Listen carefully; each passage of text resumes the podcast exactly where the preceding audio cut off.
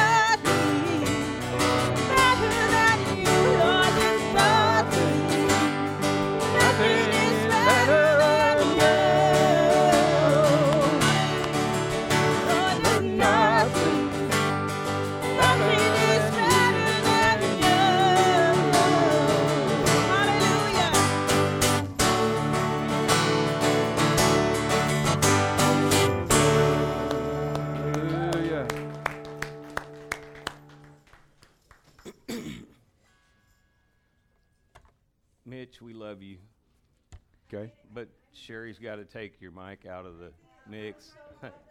Thank you for singing with us this morning. huh? Yeah, he was in key. It was good. what do you got to do?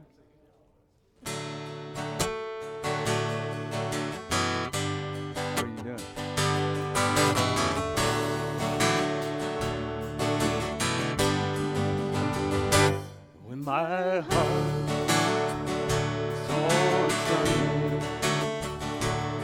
My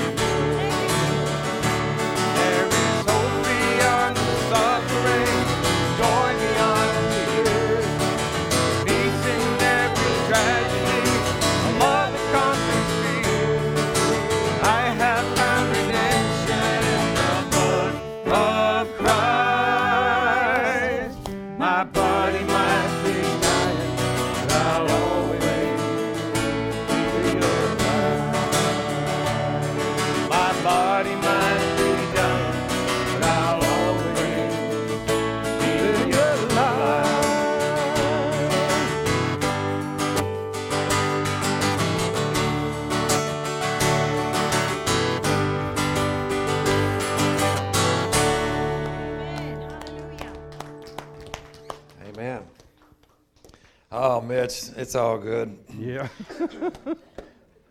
We're all we're all uh, subject to making a little a little glitch here or there, and uh, You met Sandy, Wow. my wife? isn't it good to know that people love you and forgive you? Amen. We all need that, amen.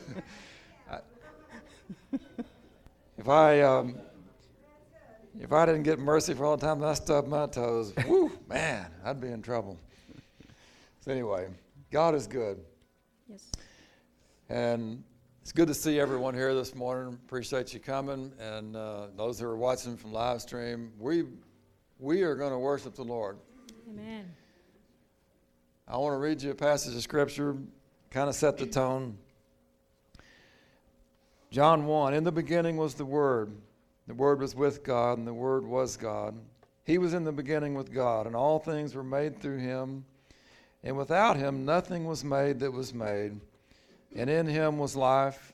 The life was the light of men. And the light shines in the darkness, and the darkness did not comprehend it.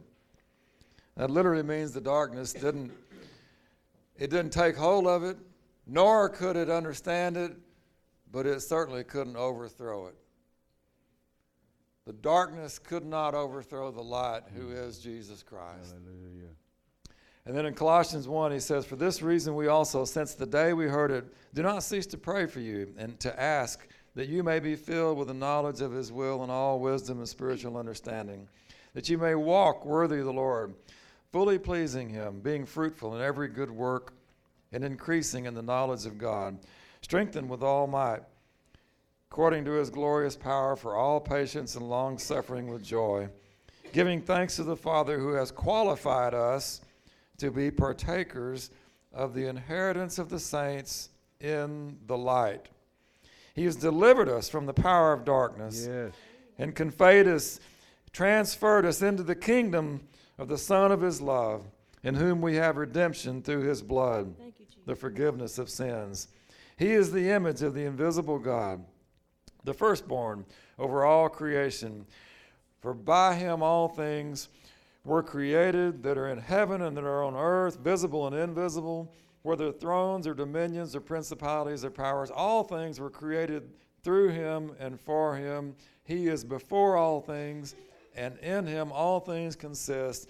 And he is the head of the body, the church, who is the beginning, the firstborn from the dead, that in all things he may have the preeminence.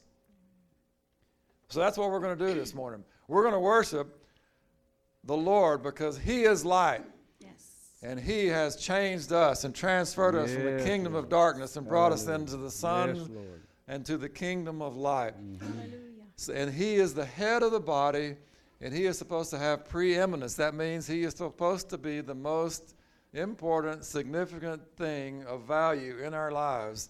And so this morning, we're going to place him on the throne. Amen. We're going to worship him with all of our hearts. We're going to lift our voices, lift our hearts.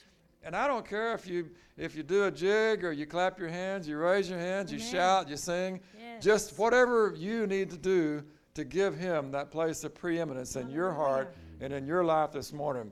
We want to worship the Lord because when we worship him, he comes. And when he comes, everything changes. Yes. Thank you, Jesus. So, Lord, this morning, we invite you and we say yes to you this morning. We will put you on the throne in our hearts, Lord. We will give you a place of preeminence. We will worship you as the light. You have transferred us from the kingdom of darkness and brought us into the kingdom of light. Now, I thank you for that, Lord. And I'm so grateful that I'm going to lift my voice. I'm going to sing. I'm going to shout and I'm going to praise you. because you've changed me. Hallelujah. You've made me new in every way, Lord. you, You are working in me. You're not allowing me just to be in the darkness, but you're bringing me in the light daily, refreshing me with your love and your light. And I thank you for that. So, Lord, come this morning. Be here with us. Change us in your light, Lord, as we worship you. In Jesus' name, let's worship. I'd like to say real quick, we are experiencing technical difficulties, so we may or may not have words up for you. Um, if they're not, just worship, just press in. Amen. Uh, if you know if you know the choruses, then then just sing along it, and we're going to try to get the words back up as quick as we can.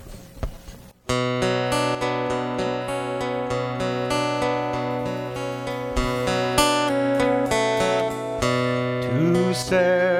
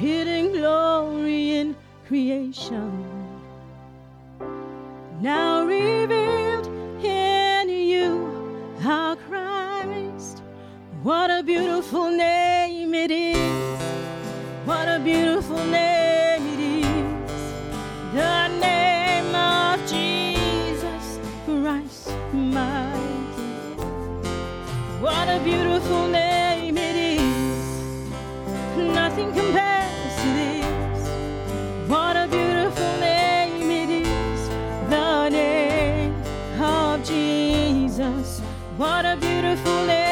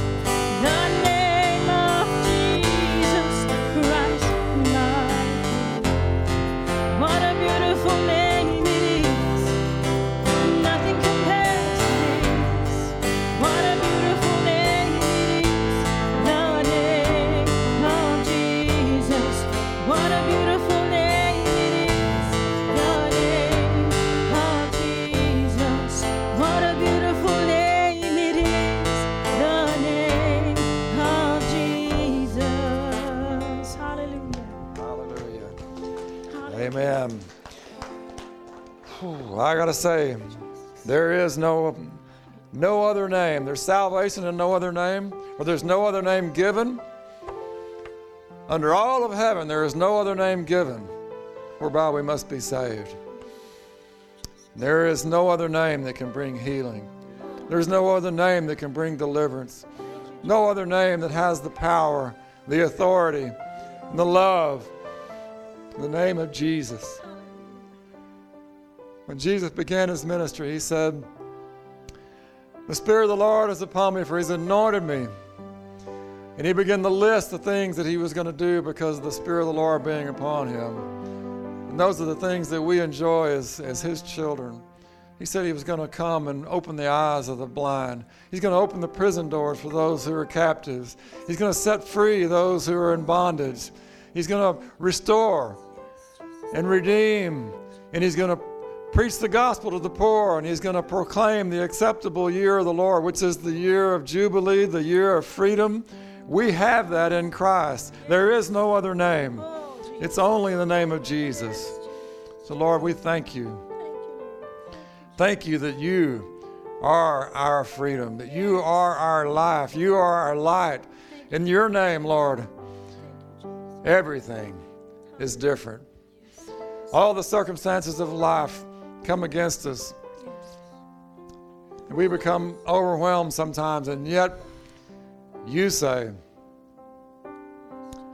you say, be still, see the salvation of the Lord. You say, let there be light. And all the darkness that we have going on around us, you're saying, let there be light. And all the confusion and chaos and, and things that are just going crazy, you say, peace, be still. Oh God, this morning we need you. We need you, Lord. We need you to speak those words of life over us. We need you to speak peace, life, wholeness over us. I come into agreement with you, Lord. Your word is true. Your word is true, and I proclaim the truth of your word over all those, everyone within the sound of my voice right now that has a need, whether it's a, a little need or a desperate need. And I know we have some desperate needs. Lord, you have the answer. You are the answer. You've already provided for that need. So I just ask that you speak to each person right where they are. Speak, Lord God, that they would hear your voice clearly, that they would hear you say, Be healed. They would hear you say, Peace, be still. They would hear you say, Let there be light where there is darkness and confusion. Let them hear you say, I am the God of all hope. For those who are experiencing hopelessness and discouragement, speak life and hope. Speak love and mercy and grace into us, Lord. We need you. We need you, Lord. This morning, we don't need more information. We need you. We just need you, Lord, to come and to, to change everything in our lives, Lord God. All of our brokenness can be raised and healed in a moment when you just speak the word over us, Lord.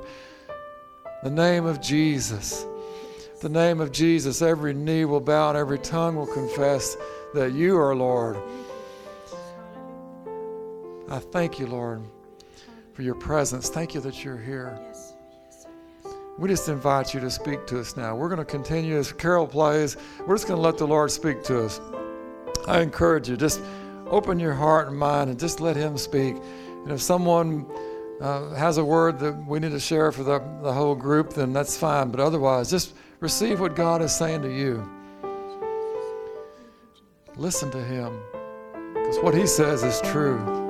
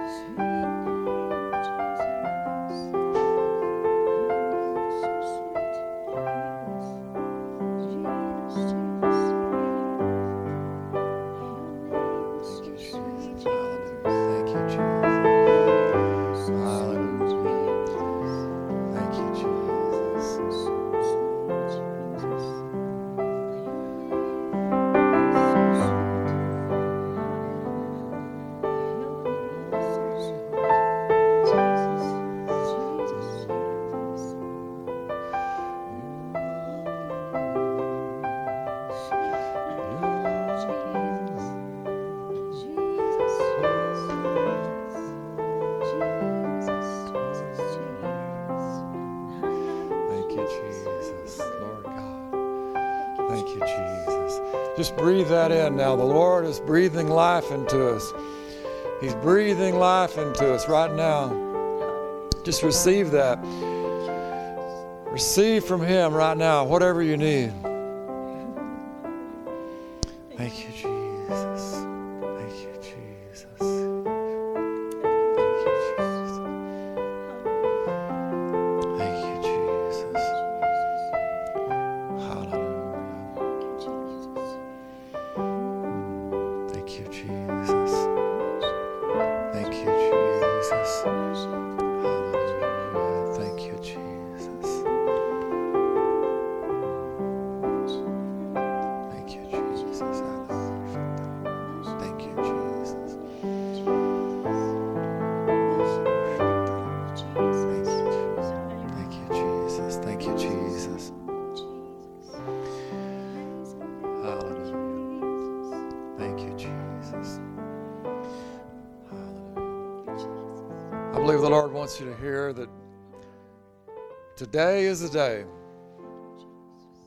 Things begin to change in your life. It's not going to be the same old stuff. Today is the day that things are going to begin to change. From this day, mark it on your calendar, October 25th. Today is the day that things will begin to change. He's going to begin to stir you. He's going to begin to change you. He's going to begin to heal and restore the things that the enemy has taken away, things that you've lost. You're going to gain hundreds of times over. This is the day that it begins. The only thing that's required of you is that you say yes and you reject the lies of the enemy because the enemy will try to tell you that's a bunch of bull. That's not going to happen. It's going to be the same, just like it always has been. That's the way it's going to be. Don't believe what the enemy says, believe what God says. His word is true. And like we sang, don't fear the, the arrows that come by the day or the terrors that stalk in the night. And there's plenty of those. But be fearless because perfect love has cast out all fear. And in Jesus Christ, we have His perfect love abiding within us. We don't have to be fearful. We can trust because we know He loves us and He is watching out for our good all the time. So, Lord, seal that word in our hearts. Cause us to rise up and be people who will proclaim your truth, people that will believe what you say, people that will reject the lies and the deception of the enemy and what the world says and what doctors or, or lawyers or accountants or anybody else might say. Help us to trust what you say and believe what you say, Lord. In Jesus' name. I just bless you with life. I bless you with health. I bless you with all of God's abounding goodness. That you would walk in His love and mercy and grace and see Him as you've never seen Him before. That you'd be changed from the inside out because of His love within you. Receive that in Jesus' name. Amen and amen. You can be seated. All right. Thanks, guys. That was some pretty good worship for something that had technical difficulties, I got to say. Man, I'm excited about what uh, the Lord is doing. And we're just getting started. And all this COVID stuff, it's horrible and it's been really disruptive, but God is moving and there is hope. We sing that there's hope beyond the suffering, there's joy beyond the tears. You know, this is not going to go on forever. God is going to restore all this time that's been lost. God is a redeeming God, and I'm excited about that. So I guess we're going to dismiss the children at this point. They've already gone. Bye bye. And uh, I'm really excited about uh, Brother Mitch. He's, uh, you know, he's a cowboy. We all know him as a guy who works with horses, but if you know him at all, you know he's a guy who really loves the Lord. And he's not ashamed of his faith. He preaches and talks and he shares with people wherever he goes. And, um, and the guy can flat teach and preach too. And so I'm excited about what he's going to do this morning, what he's going to share with. I know God's put a message on his heart. So let's welcome Mitch as he comes and shares with us.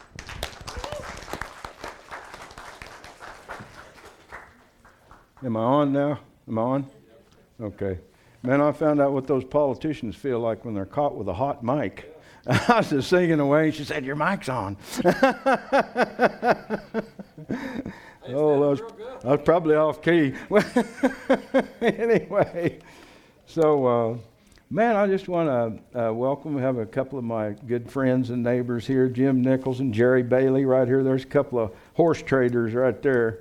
And, uh, but they're neighbors and they're good friends and they love the Lord. And, and uh, so they came over to, to support me and hear God's word this morning, and I really appreciate that. Appreciate all of you coming. It's such a uh, really just a, a, blessing and a privilege to be able to sh- share the Lord's word and what He's what He places on our hearts. And um, really, I know a lot more about unloading a big old truckload of hay than I do about preaching. So I'm just going to approach it that way. The first thing you got to do is just jump up there and throw that first bale down. So 2 Corinthians 13 and 5 says, Examine yourselves whether ye be in the faith. Those two words, the faith, are what I want to concentrate on today. That's uh, what I want to talk about. I'm going to tell a little story, a little short story. Everybody makes fun of me because my stories are long, but this is a pretty short one. But it's going to kind of, I want to make a point with it. so I heard a man several years ago and he was talking about a, uh, an interview that he had seen with a man interviewing John Glenn, uh, the guy that walked on the moon. And so he, uh, the interviewer asked him, he said, here he said, he said, man, he said, Mr. Glenn, he said, isn't it wonderful how modern technology and science could just put you all in that spaceship and just shoot you right straight to the moon? And he kind of laughed and he said, well, that's not exactly the way it happened. He said they did indeed put us in a spaceship and they hurled us in the general direction of the moon. And he said, ever so often, I don't remember if it was every three minutes or five minutes or ten, but every, at certain intervals, NASA would check their course. And they might find they were missing the moon by 500 miles over here. And NASA redirect, redirect, redirect, right? The next interval, they might find that they were missing the moon a thousand miles this direction redirect, redirect, redirect. You know, um, so uh, I, I, always like to say there's a ditch on both sides of the road. When God is, uh, uh, when, we're, when we're in the things of God, you know, He wants us, He does that on purpose because He wants us on the narrow path, doesn't He? So He puts a ditch on both sides of the road. Well, so they continued to do that, uh, you know, just to redirect, redirect, and and they just uh, just honed in and honed in and honed in until finally they reached their destination, their goal. They they landed on the moon. They picked up a bunch of rocks and come on home. I'm sh- I'm not sure why, but that's what they did.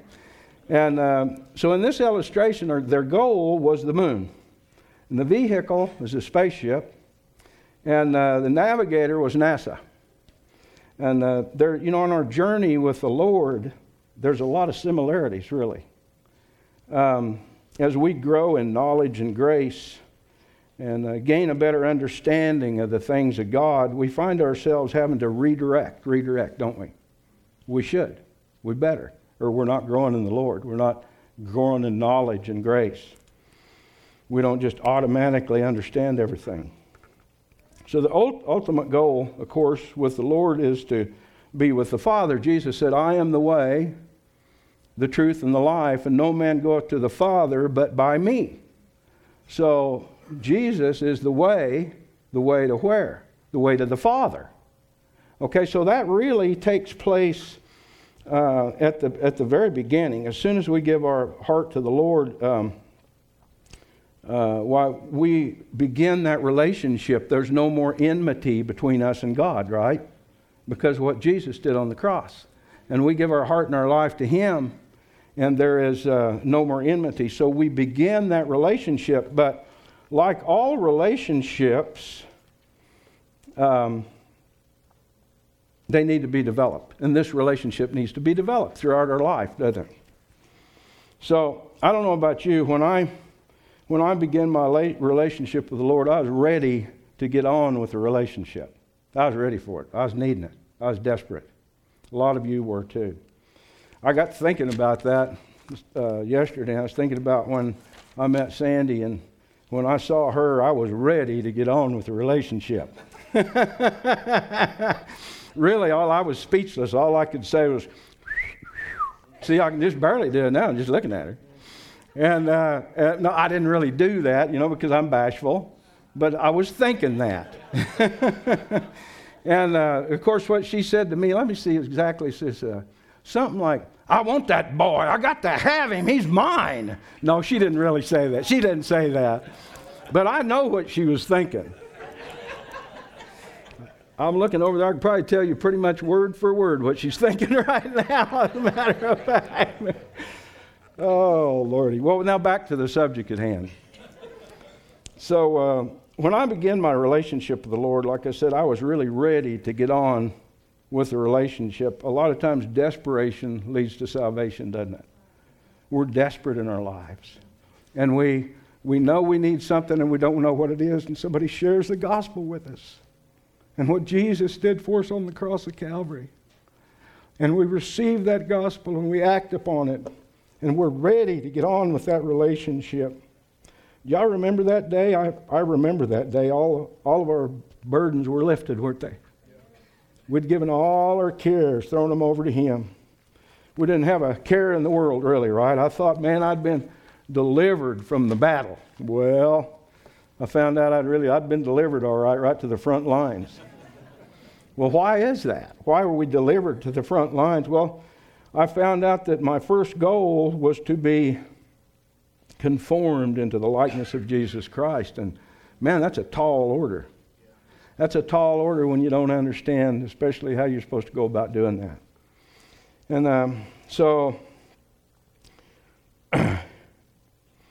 Uh, I, I, tried to do that, you know, just by pulling myself up by my bootstraps, right? Just cowboy up, right, brother? Just cowboy up. Just get on with the business of making myself more like Jesus, right?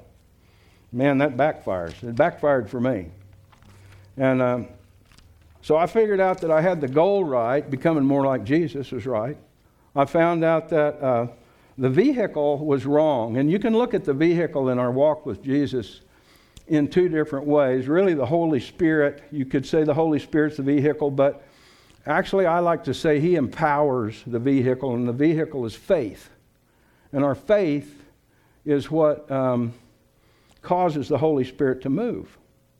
The Holy Spirit is moved by our faith, by, by, uh, uh, by us evidencing faith. So, uh, and then the navigator, of, of, course, I thought it was me. You know, I'd been controlling my life forever, right? I thought I was still in charge, and I found out no, that's the leading and guiding of the Holy Spirit. If you want to get right with the Lord, if you want to get closer to God, if you want to get more, become more like Jesus, you know, He said, I, I don't do anything that I haven't seen the Father do. I don't say anything that the Father doesn't say. So I found out that faith was the vehicle. So I said, okay. Now, Sandy will testify to this. I've never done anything in my life halfway, have I? No. She'll testify to that. So I thought, okay, faith, all right. So I jumped right in with both feet on the Word of Faith wagon. The, the, please don't turn your ears off now because I believe in a lot of the Word of Faith. I believe we spoke words of life this morning in the prayer room. I believe in that. We spoke God's Word. I believe in that. It's powerful. Our words are powerful. I know that.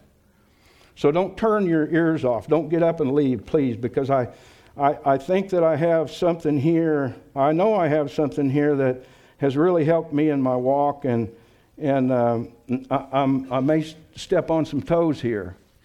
But uh, Brother Al's not here this morning. That Al is. But Brother Al Johnson told me one time when I was speaking to the men's meeting he said, Oh, brother, don't worry about stepping on anybody's toes. He said, Jesus will heal them. okay. And then Carlos, hey, Carlos, he'll always walk out of here and he'll say, Man, Pastor Terry, Pastor Terry uh, sure did st- step on my toes today. And he'll always follow up and he'll say, But I'll tell you something. If I walk out of here too many Sundays in a row without limping, I may not be back. Because he understands the importance of having our toes stepped on and being willing, having that teachable heart and being willing to redirect, redirect, right? So I jumped right in with both feet, you know, and, and uh, um, I mean, I jumped on the Word of Faith wagon with the Name It and Claim It crowd. The, I just need to muster up enough faith crowd, the positive confession crowd. And listen to this, even if I had to lie in my confession, listen to this. A lot of you are there. A lot of you have been there. I was there. I'm still in, but not totally in on that deal because who is the.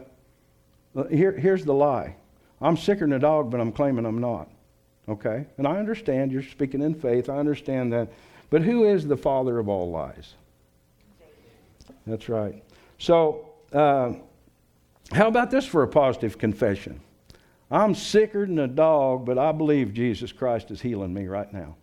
I believe healing was, was, uh, is found in the atonement. That on the cross of Calvary, Jesus Christ provided healing. But we don't have to lie. We can still be positive, right? So I want to be sure and explain. I still believe that everything we receive from God, we receive by faith. I still believe there's power in our confession. The power of life and death is in our tongue. I believe that. I know that. It's Scripture. You can't deny it. I still understand the importance of a positive confession. I believe Christians, think about this, should be the most positive people on the face of God's green earth.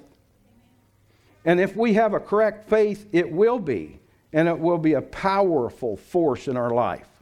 A powerful force in our life if we have correct faith. If our faith is in the right object. So many times we connect, connect the dots wrong. We get the cart before the horse. Jim, you ever seen a horse pushing a cart? Jerry, have you ever seen one? I haven't either. The horse is always before the cart. He always the horse has to pull the cart. The goods are in the cart. It's powered by the horse that's leading the way. The horse is pulling the cart. You can't get the, the cart before the horse in anything and have it to work right. Well, so here's what I mean by that in, the, in, the, in connection with uh, positive confession. So, correct faith, remember this correct faith will always will always produce a, co- a positive confession. It will. Correct faith will always produce a positive confession. But a lot of teachers are teaching that a positive confession will produce faith. That's the cart before the horse. That's backwards. It doesn't work. I've tried it, been there, bought the shirt. Hey, I was a breech birth, and if it's backwards, it even, wouldn't even work for me. So another thing I've learned, it isn't really the amount of faith, but rather the object of our faith. Those two words, the faith, right? Remember, with faith just the size of a mustard seed, we can, we can say into this mountain, is that right? With faith only the size of a mustard seed, a tiny faith. But if it's in the right object, it's a powerful faith, it's a mighty faith, it's a mountain moving faith. So I was talking to Eddie Reed a few months back, Eddie. Uh, there's two of them, and I always have trouble. So, Guitar Eddie, can I just call you Guitar Eddie? I don't want to call him Little Eddie. You know, he is a black belt. I mean, come on. come on. Although I got to say this, thinking about it, uh, I took a few of his uh, courses, his self defense courses, and I had to quit.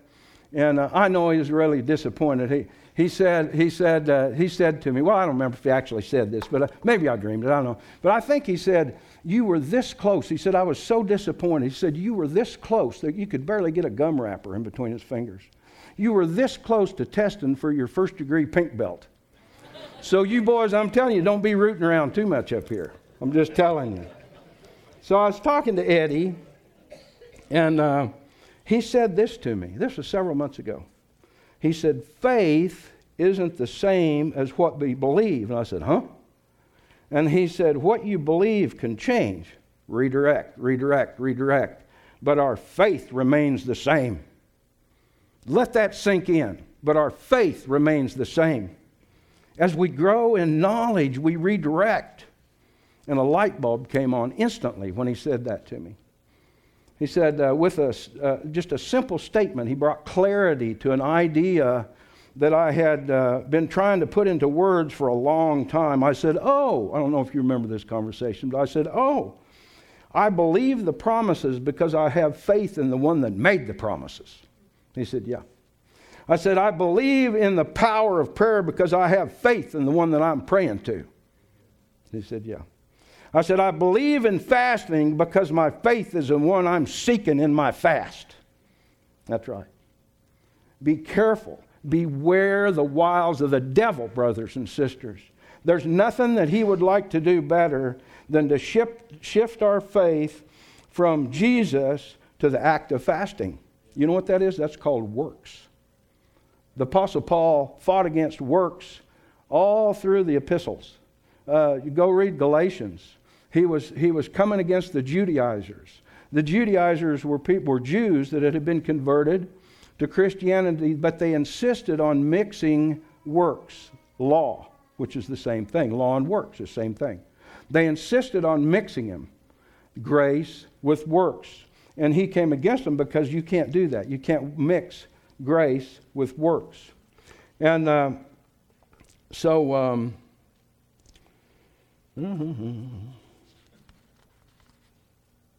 so anyway, the, the enemy would love to shift our faith or even the promises. Instead of believe, uh, having our faith in the one that made the promises, having our faith in the promise. We believe the promise because we have faith in Jesus Christ. I'm going to I'm going to go to some scripture here before y'all start running out. 2 Corinthians 13 and 5, well, that's examine yourselves whether you be in the faith. So the words the faith, those two words, tell us that we are to have our faith in the correct object, the faith. So what is the correct object?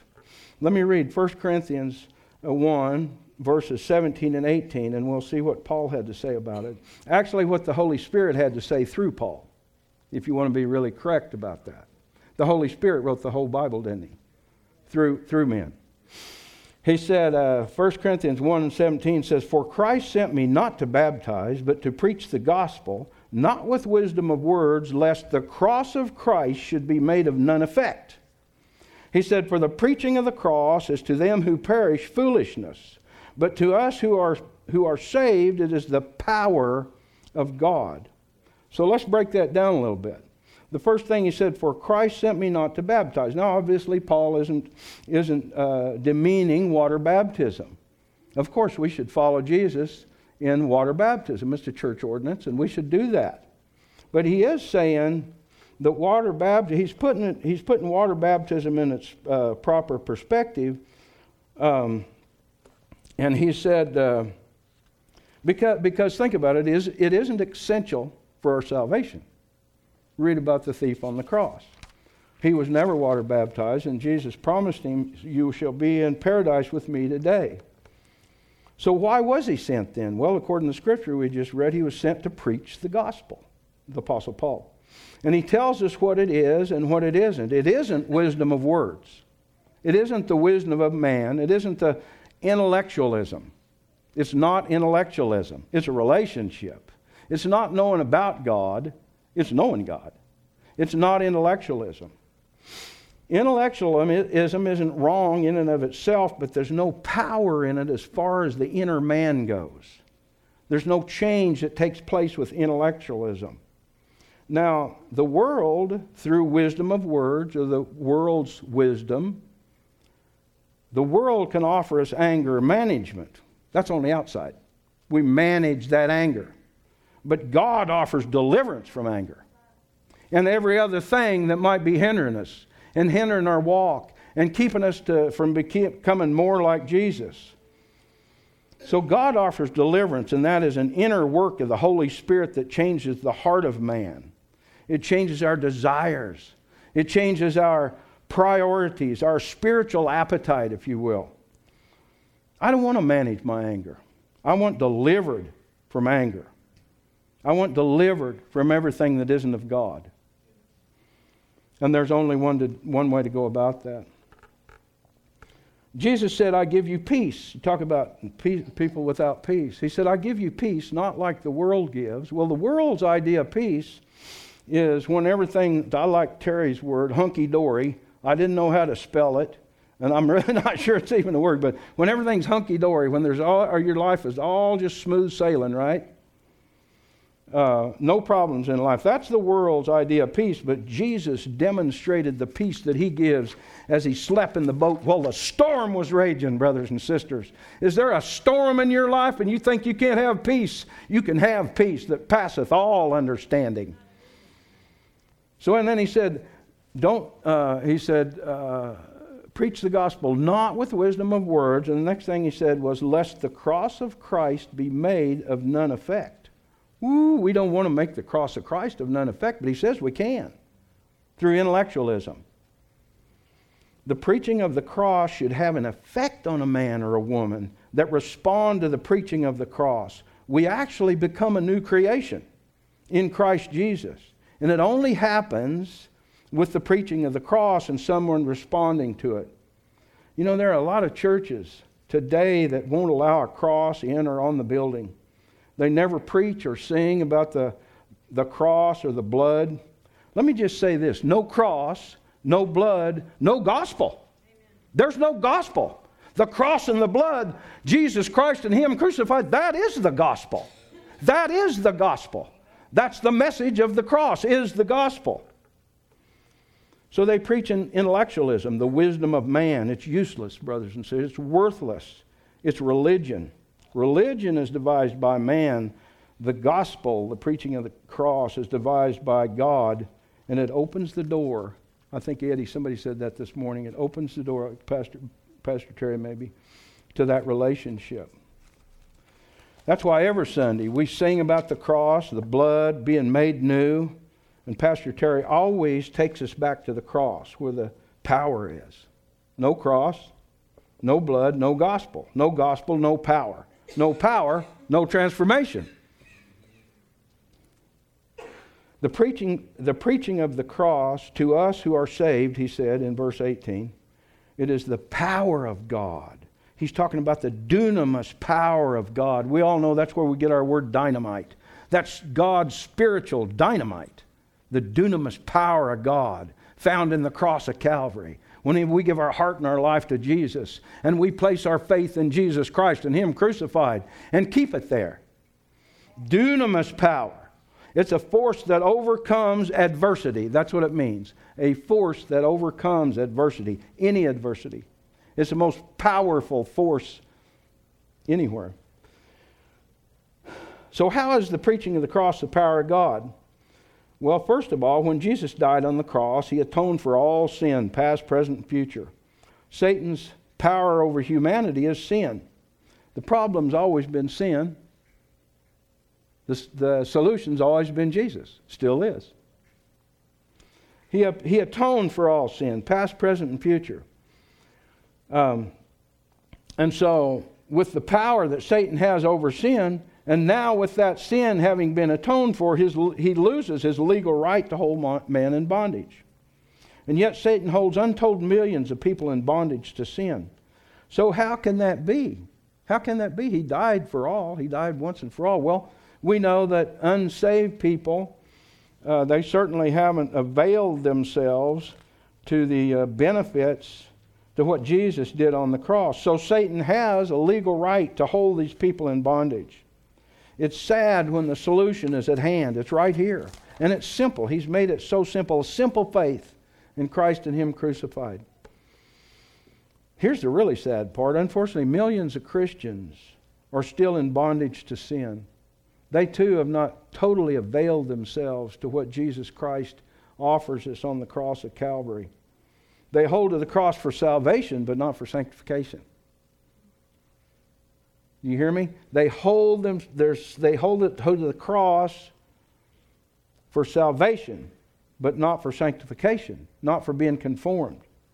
And they try to feel uh, free themselves, just like I did, of the grip of sin by the works of the flesh or the vain, powerless wisdom of men or wisdom of the world. But when you know the truth, it says the truth will set you free. It has the potential to. By the way, Jesus said, I am the truth. We need to develop that relationship with Jesus. He is the truth, He's the way, the truth, and the life.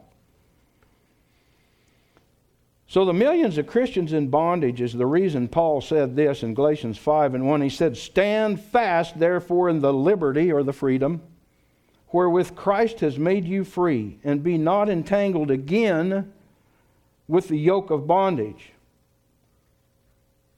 You know, I was just thinking of a song. I'm just, he's just giving it to me right now. I think it's Eddie. Uh, Stop fighting the fight that's already been won. Can you go on with it? We'll write it up, we'll sell it, it'll make millions. We'll partner up. I've been redeemed. Somebody ought to shout, I've been redeemed. Hallelujah. Glory to God. We weren't baptized in pickle juice. Hallelujah. The blood of the Lamb. Somebody ought to get excited.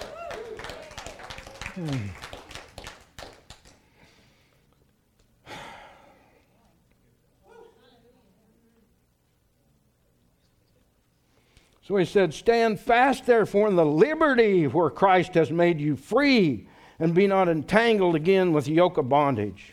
Stop fighting that fight that's already been won.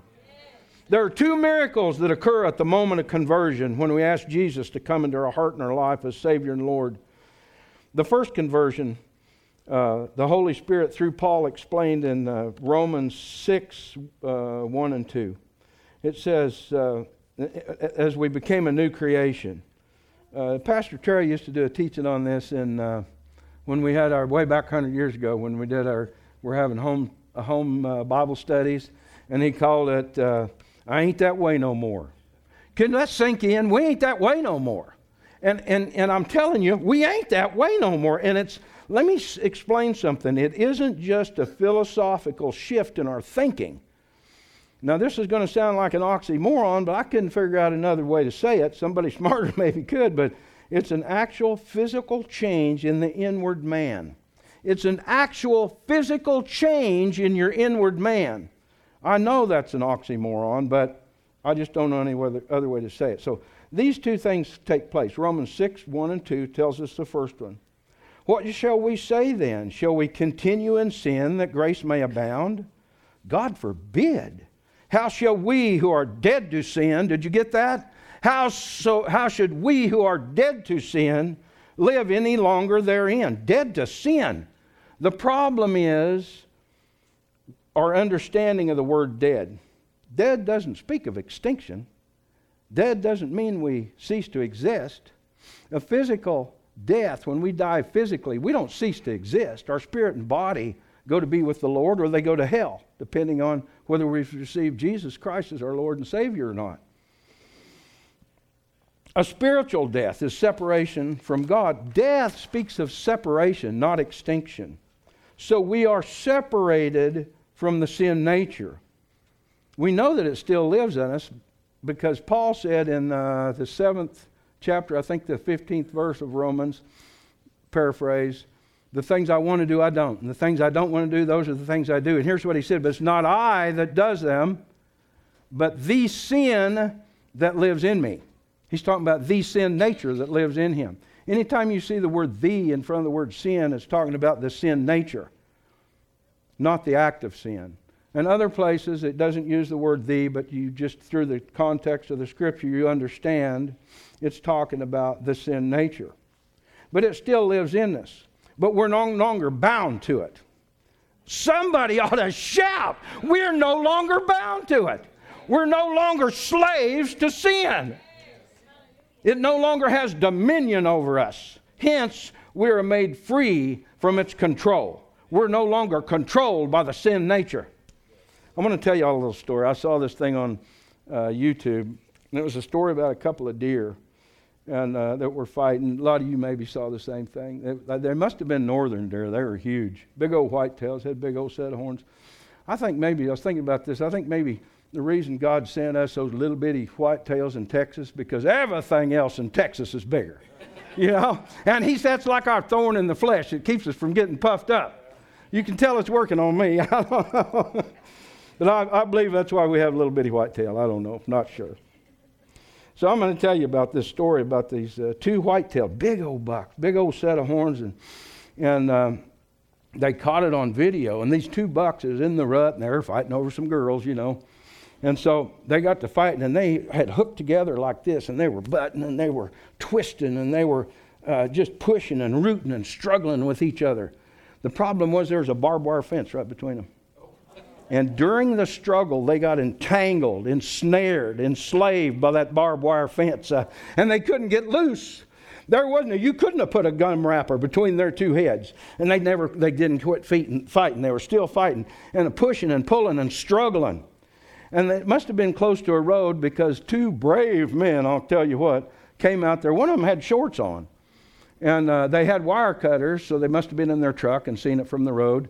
And they went out there, and I mean, they were jumping over. Did anybody see this? Al did, and then and then, and Jerry, and uh, they and these two guys. There was the deer were right here. One man was on this side, another man was on this side, and they got in there and they were jumping over that wire that was whipping around there, barbed wire. He's had shorts on, jumping over that barbed wire, and they got this deer cut loose on this side and on the other side, and that deer took off and he was running. And he ran through the meadow and up in the timber where the rabbits couldn't go. I don't know. And so then he, uh, no, that was the briars and the brambles, wasn't it? Anyway, so uh, then they got in there. Then this, uh, uh, the wire had been jerked loose from them posts, and probably from here to the end of that platform, this deer would run over there, and man, that wire would catch him and just snatch him back over here, and he'd run over here, and it'd snatch him back this way, and finally he just played out. And they got in there and they cut him loose, and he ran off. He was free. And he ran off across that meadow up into that timber. Hallelujah. He was free.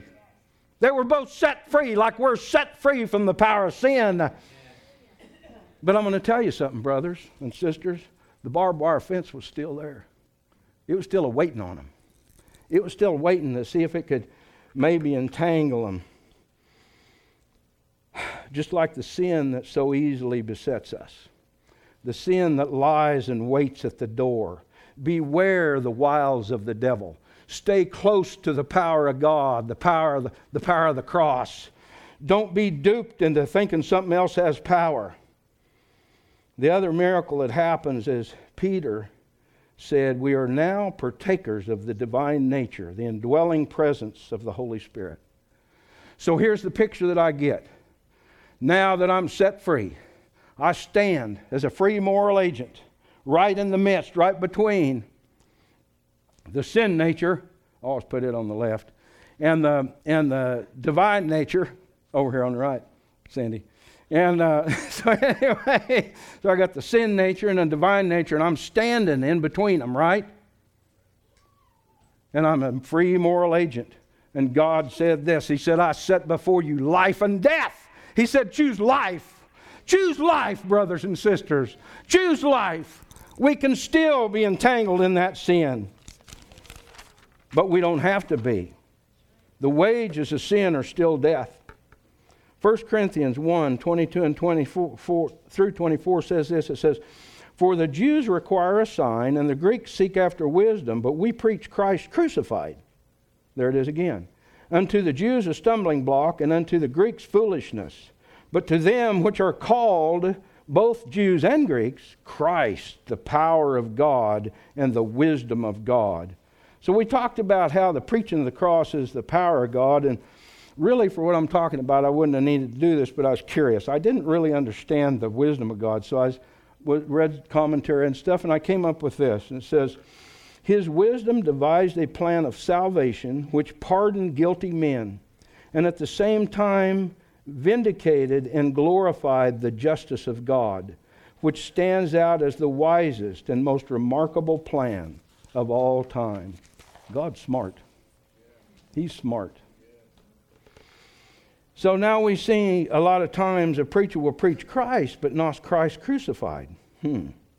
So, why is it so important to preach Christ crucified? Think about this. Christ had to be born of a virgin, that's right so that he wouldn't have a sin nature, right? Because the sin nature is passed on through the man, Adamic seed. So he, he couldn't have the sin nature because he wouldn't have been a lamb without spot nor blemish. But if it would have stopped there, not one single person would have been saved. He had to live a life of sinless perfection for the same reason.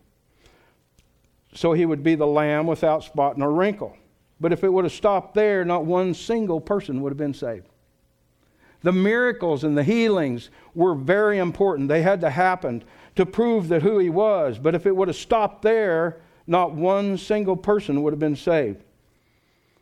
He had to die, but if it would have been just in, a, in any other way than the cross, not one single person would have been saved. What?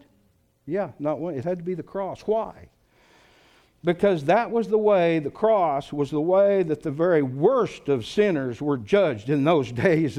And can I tell you, brothers and sisters, Jesus Christ took the judgment. He paid the price for the very worst of us, uh, the very worst of sinners. He died once and he died for all. Somebody ought to be getting excited. I don't know about you. If I got to do the preaching and the shouting, that's good enough for me. Somebody ought to get excited about that. Hallelujah. So, brother, he says, What are you saying? He says, Brother, what's the point of all this? Well, it's pretty basic, you know. What's the point? Well, the point is this examine yourselves whether you be in the faith. Redirect, redirect. The faith is Jesus Christ and Him crucified. My faith needs to be grounded and anchored in Christ and Him crucified. Redirect, redirect, redirect. That's where the power is. We should examine ourselves to make sure the enemy isn't successful in shifting our faith from Christ and Him crucified to our confession. We, uh, we want a positive confession. I'm not saying that.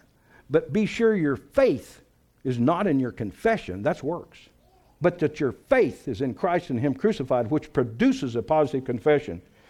Be sure that, uh, you know, with, with faith, and, and here's what they'll say. Well, but brother, here's the verse, one of them. With faith just the size of a mustard seed, you can say unto this mountain, Be thou removed and cast into the sea, and do not doubt in your heart, but believe, and do not, now, do not doubt that what you say you will have, and you will have. Notice what it didn't say. It didn't say, with faith the size of a mustard seed in what you say. No, Brother Eddie Reed was right. He was right. What we believe can change, but our faith remains the same. Jesus Christ and Him crucified. Here's another one. did you notice how? Did you notice how? Um, how the how the enemy will just so subtly get in there and shift our faith. Here's another one. It's scripture, it's truth, but we can, we can use it wrong. We can, we can apply it wrong. And it says, And they overcame them by the blood of the Lamb and by the word of their testimony. Can I tell you, the word of our testimony is Jesus Christ and Him crucified. That is the word of our testimony. It's all about Jesus. It's the cross. It's the cross. It's the cross.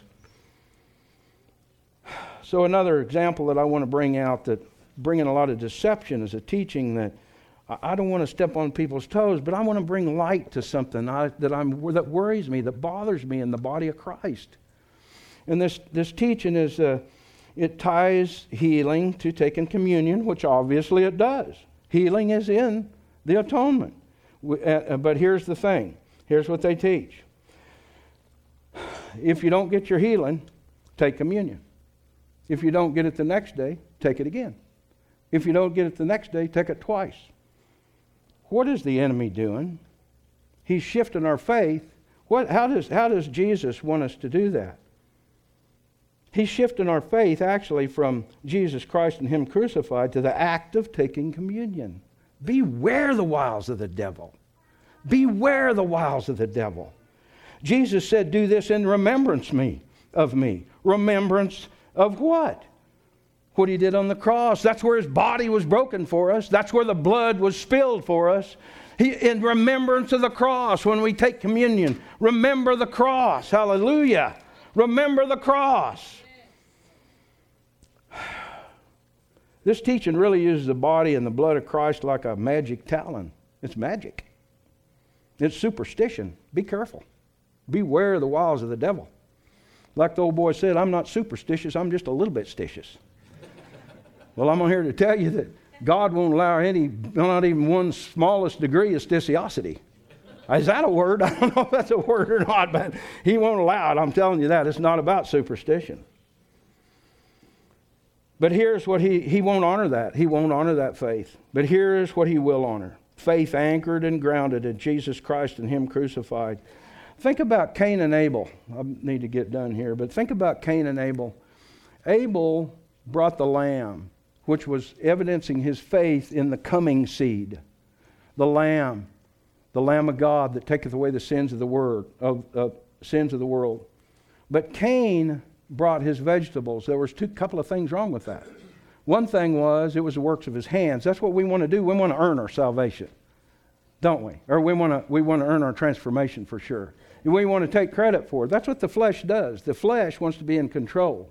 But Christianity says we give over control to, to Jesus. And so the other thing wrong with that is he brought vegetables. Well, did you know that there is no remission of sin without the shedding of blood, and you can't get blood out of a turnip? Did you ever think about that saying? I used to think, I'd think before I was saved, I thought, why would anybody even say that? That's the dumbest statement I've ever heard. You can't, of course, everybody knows you can't get blood out of a turnip. And after I was saved, I saw that and I thought, I'll bet that's where that started. I don't know, maybe it is. You can't get blood out of a turnip. Cain was, he had the wrong idea. So, faith anchored and grounded in Jesus Christ and Him crucified. Jesus is the rock that was smitten in the desert. The rock speaks of Jesus, the rod speaks of the cross. The rod that he smote the rock with speaks of the cross upon which Jesus was smitten, right? And the water that gushed forth speaks of the Holy Spirit that was poured out on the day of Pentecost. By the way, after Jesus was smitten on the cross. That's a picture of Christ and Him crucified. That's why Paul said, I have determined to know nothing among you save Christ and Him crucified. Eddie, y'all can come on back up here. I'm about through. Oh, he is the solid rock on which I stand. He's the Lord of lords, the King of kings. He's the fairest of 10,000. He's the beginning and the end, the Alpha and the Omega. He's the same yesterday, today, and forever. That old song, On the Solid Rock I Stand, all the rest is sinking sand. So, with our faith grounded and anchored in Christ and Him crucified, a simple faith in Jesus Christ and Him crucified. He makes it simple for us. We can get up every morning. I remember the day when I'd get up in the mornings for years. I'd wake up in the mornings. I hate to get up because I didn't want to face the day.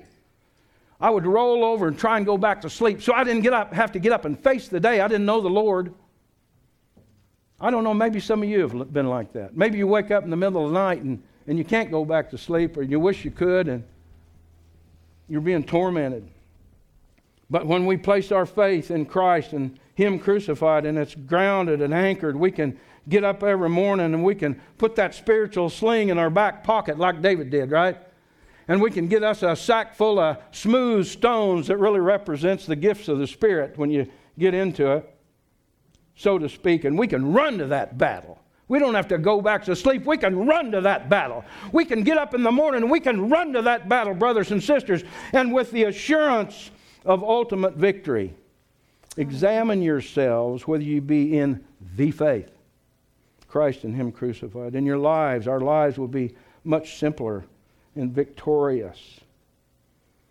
So the live stream has really changed the uh, the way that this this this ministry is, and so you never know when there's somebody watching that will be uh, going through there and find this and Maybe they'll listen to it on the live stream and maybe they don't know what I'm talking about. Maybe they don't know anything about Jesus Christ, Him crucified. Maybe they're still waking up hoping they can go back to sleep and not having to face the day. I don't know. Maybe they're lost as a goose in a hailstorm. Maybe they're, they, don't, they don't know what this world's all about, what life is really about. That's the way I was. And so if you're like that out there, or anybody here, maybe y'all would just help me. I'm, I'm going to just, I just want to lead anybody that might listen to this, whether it's today or, or a month from now. Somebody goes through here. And why don't you all help me? Just repeat after me God in heaven. God in heaven. I come to you. I come to you. In the name of Jesus. In the name of Jesus. And I confess, And I confess that I'm a sinner I'm a sinner. and I need a Savior. And I need a Savior. And I believe in my heart and I confess with my mouth that Jesus Christ is that Savior. That He died on the cross of Calvary for my sins personally. And three days later, God raised Him back to life. And according to your word, that cannot lie. I am now saved. I am now saved, I'm cleansed. I'm washed. I'm free. I'm made white as snow. white as snow. Oh, hallelujah. Give glory to God. Hallelujah. Go tell somebody what you did. You won't be any more saved, but it'll strengthen your walk in the Lord. Go tell them. Some of them might laugh at you, some of them will congratulate you. Go tell them. Go tell them. Amen. Thank you all.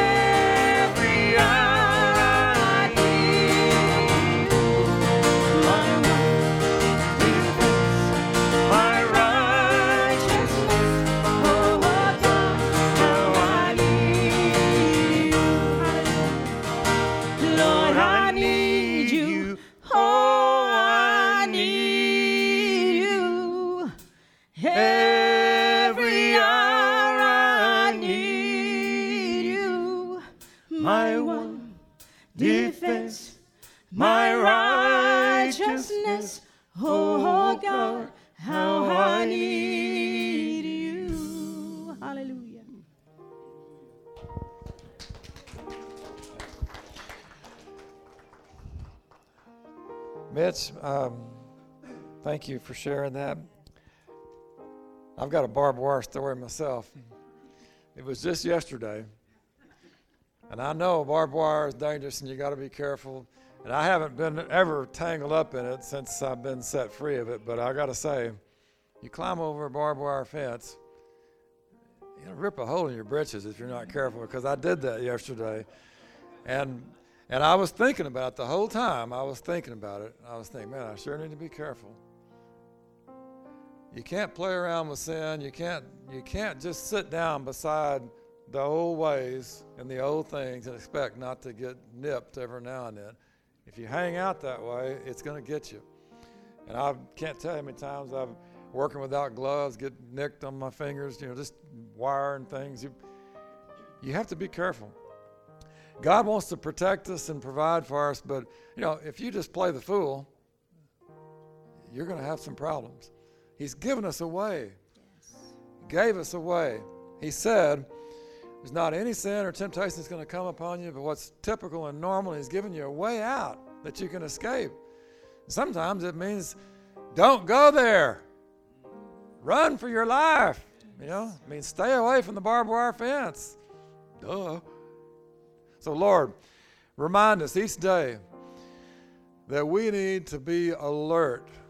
We need to be aware that the enemy never gives up. He's always trying to ensnare us, he's always trying to trick us and deceive us and make us rationalize and say, well, everybody else is doing it. It's okay. It's not okay. Help us to always hear your voice, Lord, and listen to you and follow you and be quick to obey, not become entangled and ensnared and not become trapped or tricked, but to walk in the freedom that you've given us, Lord. In Jesus' name. We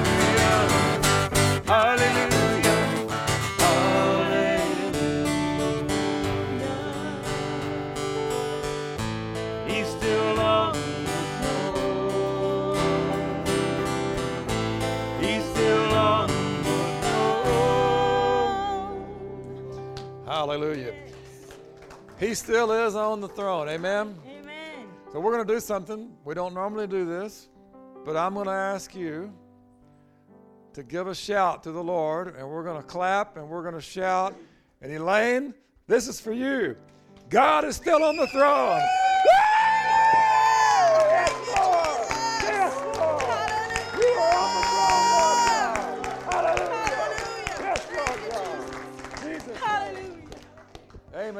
God is still on the throne. We're going to rejoice and we're going to celebrate His goodness and His provision. So now, may the Lord bless you and keep you. May the Lord make His face shine upon you and be gracious to you. And may the Lord lift up His countenance upon you and grant you His perfect peace.